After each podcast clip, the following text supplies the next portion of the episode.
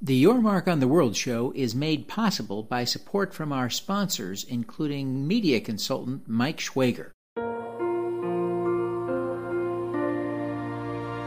Welcome to Your Mark on the World, bringing you another changemaker with champion of social good, Devin D. Thorpe.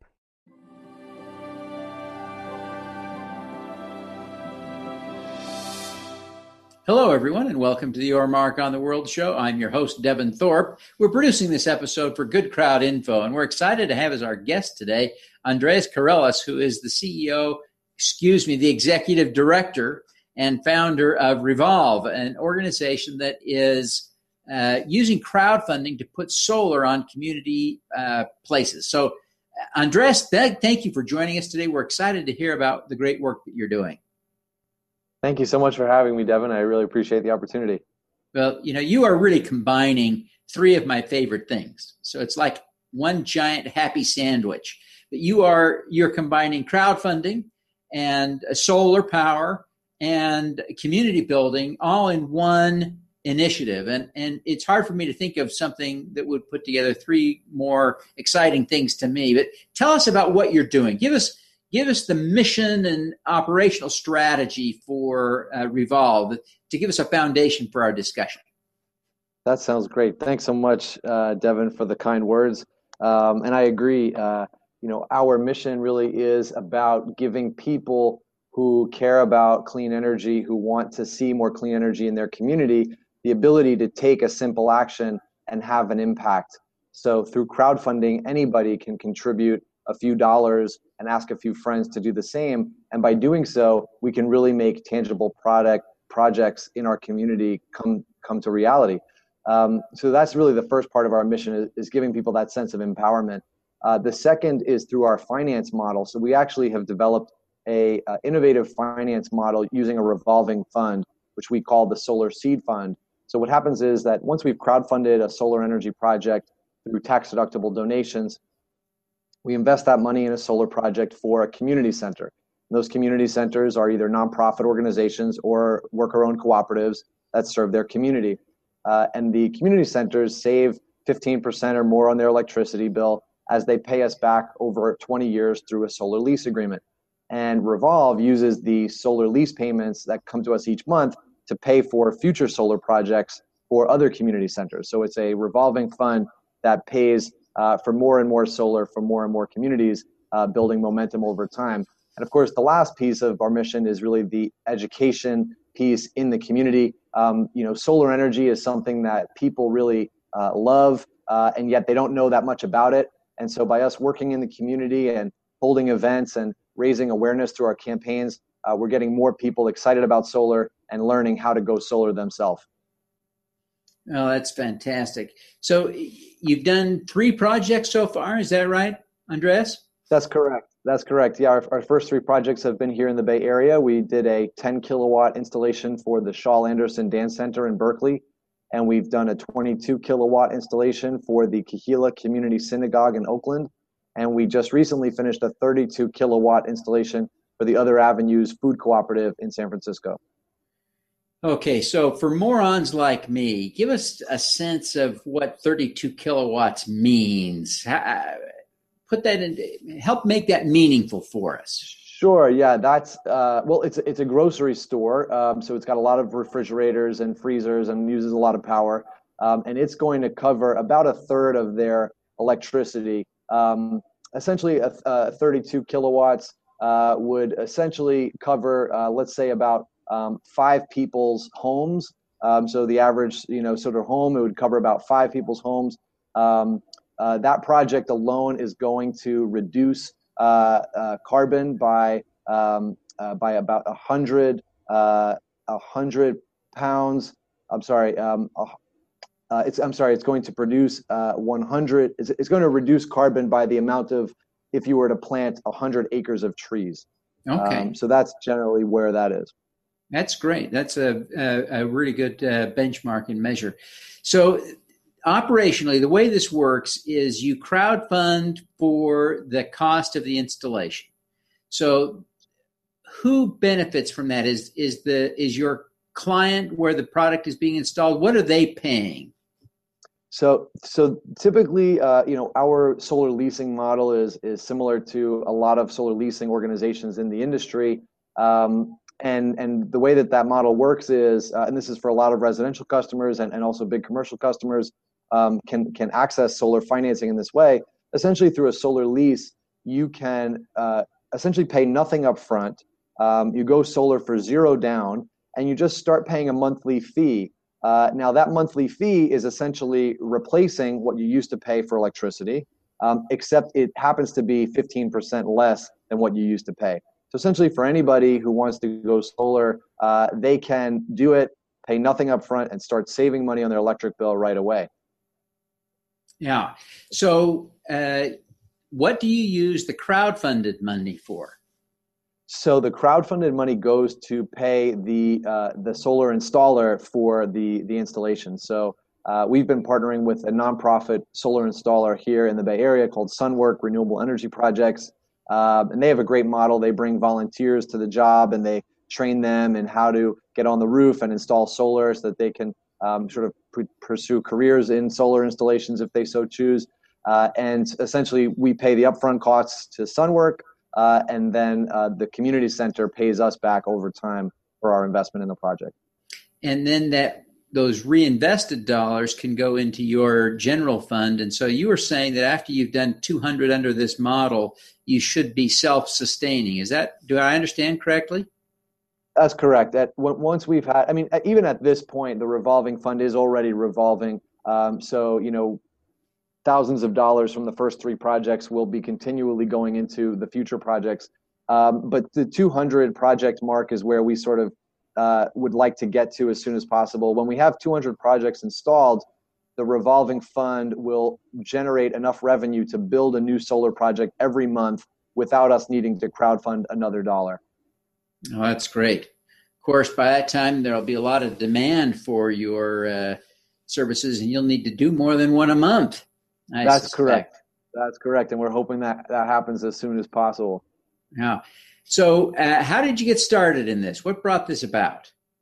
Sure. So, um, well, I've been working uh, in renewable energy. Uh, really, I guess I got excited about renewables. I did my first sort of uh, solar energy research um, when I was a senior in college in 2005.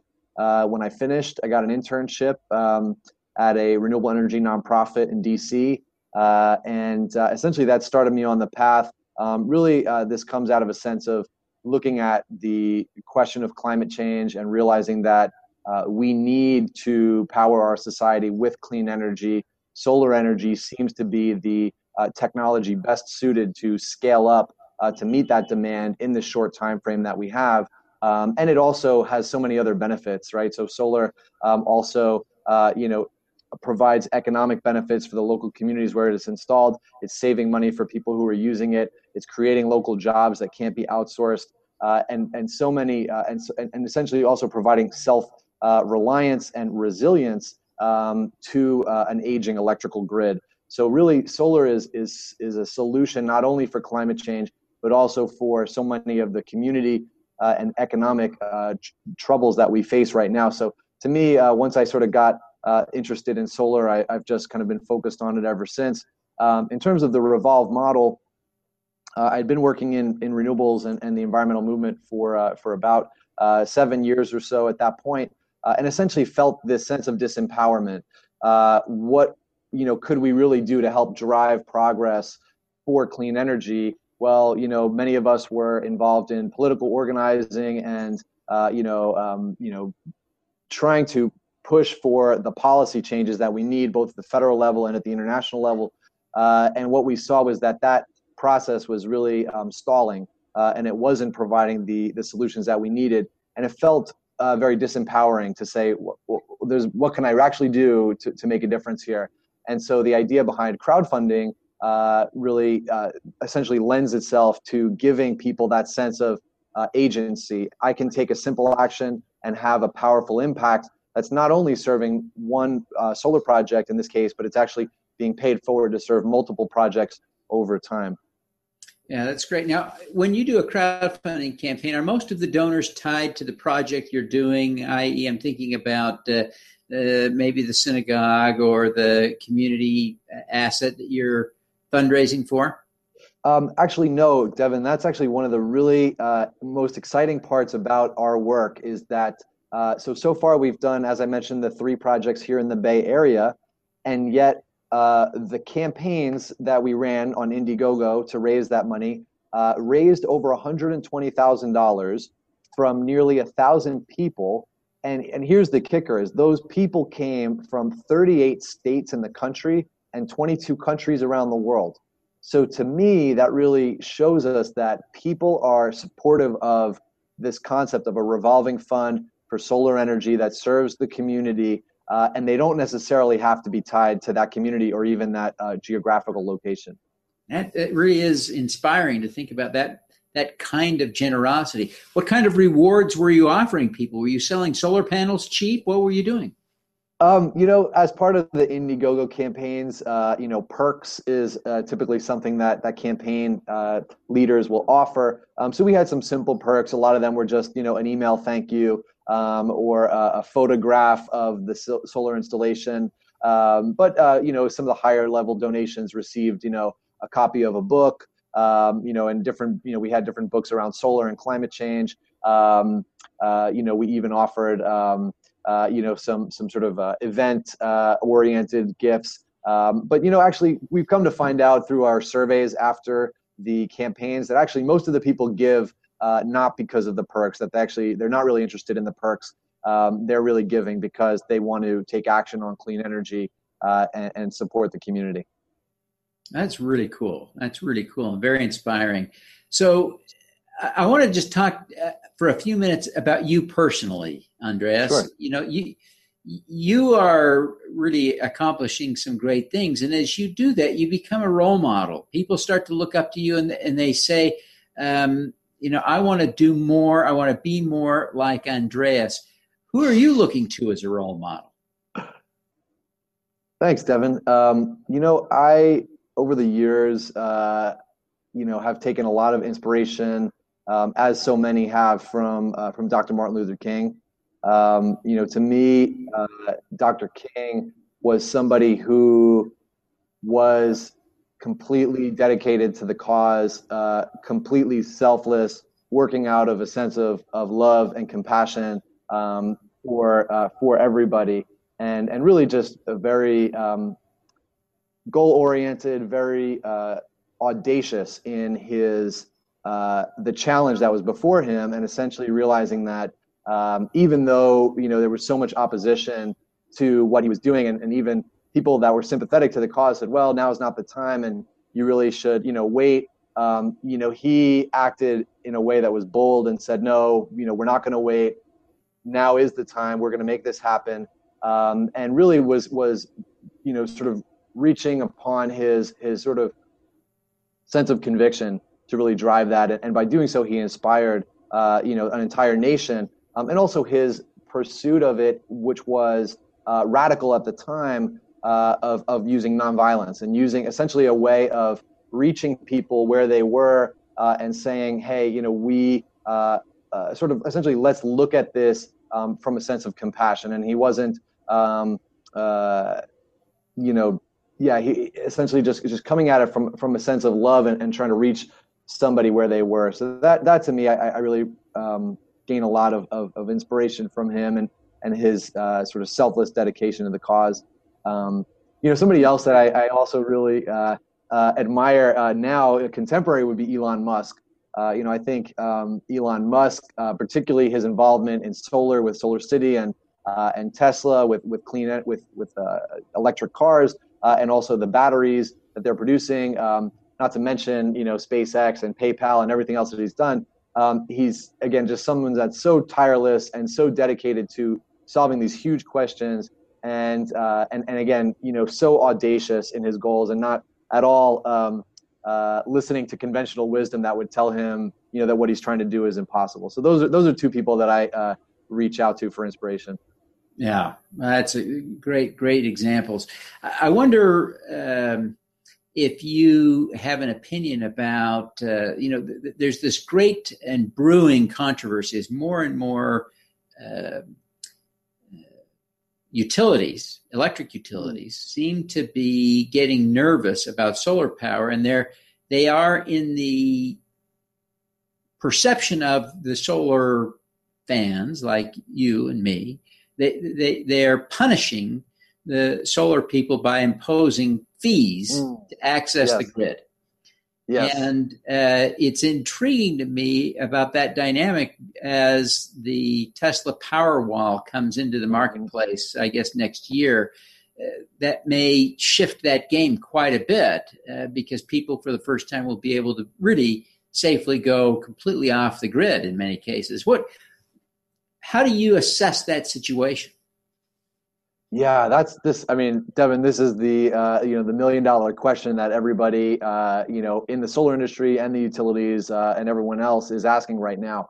Um, and I think you know the way that I see it is that we are entering into even without legislation uh, for climate change, for example, uh, we are entering into a radically uh, transformative period of our energy system. So the way that we use cars, the way that we power our homes and businesses, uh, and the way that the utilities operate um, is is all going through a radical transformation. Um, uh, partly, essentially, because we're we're shifting to a uh, a technology based uh, energy infrastructure that uh, has so much room for innovation. So as the cost of solar panels continue to come down, uh, as the smart grid allows for um, homes and uh, and then the utilities to be able to communicate to each other over uh, the electrical grid uh, as smart car as as as electrical cars uh, and their batteries start to play into that as well. Um, we're looking at uh, technological elements that have never been a part of our grid before. Uh, so it really does require a whole new rethinking of of our energy infrastructure. And the way I see that the, the issue you mentioned about the utilities is that right now uh, many of the utilities are uh, fighting the the what what's known as the utility death spiral. Um, you know, they're afraid that they're going to lose more and more customers to uh, solar energy uh, providers, uh, which is true, and that's happening. Um, and so the question then is, well, okay, we're not going to.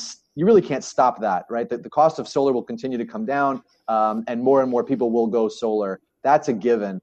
so the question is, um, what role does the utilities play in the new energy infrastructure? And the way that I see it is that um, the someone will still need to maintain the grid, uh, maintain the poles and the wires, so that people can go solar. Yes, they'll have their uh, battery packs at home, um, which they'll be able to use, but they'll also be selling power back to the grid. And you do need uh, a, a, an entity to manage all of that, um, manage that communication, and make sure that the grid is still safe and reliable and up and running. Uh, and I imagine that the utilities uh, will uh, hopefully continue to shift more into that um, sort of managing the grid role as opposed to being the ones selling the power, um, at least for you know for, for many of the homes and businesses that are going solar. So that's that's how I see it. Um, again, there's a lot of different sort of variables that are still in, in play, um, and we'll see how that all pans out. But there's certainly um, massive amounts of innovation happening right now, um, and, and we'll see kind of how it goes. All righty. Well, I really appreciate you taking the time to be with us today. Be- before you go, uh, Andreas, tell us how people can learn more about what you're doing and connect with you. Sure. Um, so definitely go check out our website, uh, www.revolv.org. Uh, that's uh, spelled a little bit uh, uniquely. It's R E hyphen V O L V dot O R G. Uh, and then also you can uh, email me if you have any questions or want to get in touch at andreas at revolv.org. Again, R-E hyphen V-O-L-V dot O-R-G. And, and Andreas is A-N-D-R-E-A-S. Fantastic. Andreas, thank you very much for being with us. We wish you every success in the great work you're doing. Thank you so much, Devin. Yep. Have a great day. Appreciate All you right. having us. Let's do some good.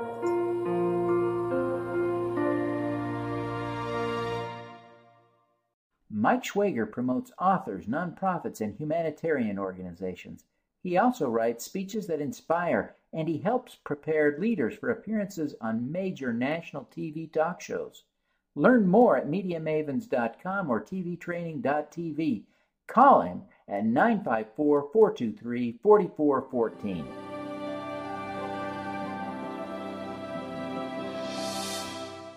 Thank you for listening.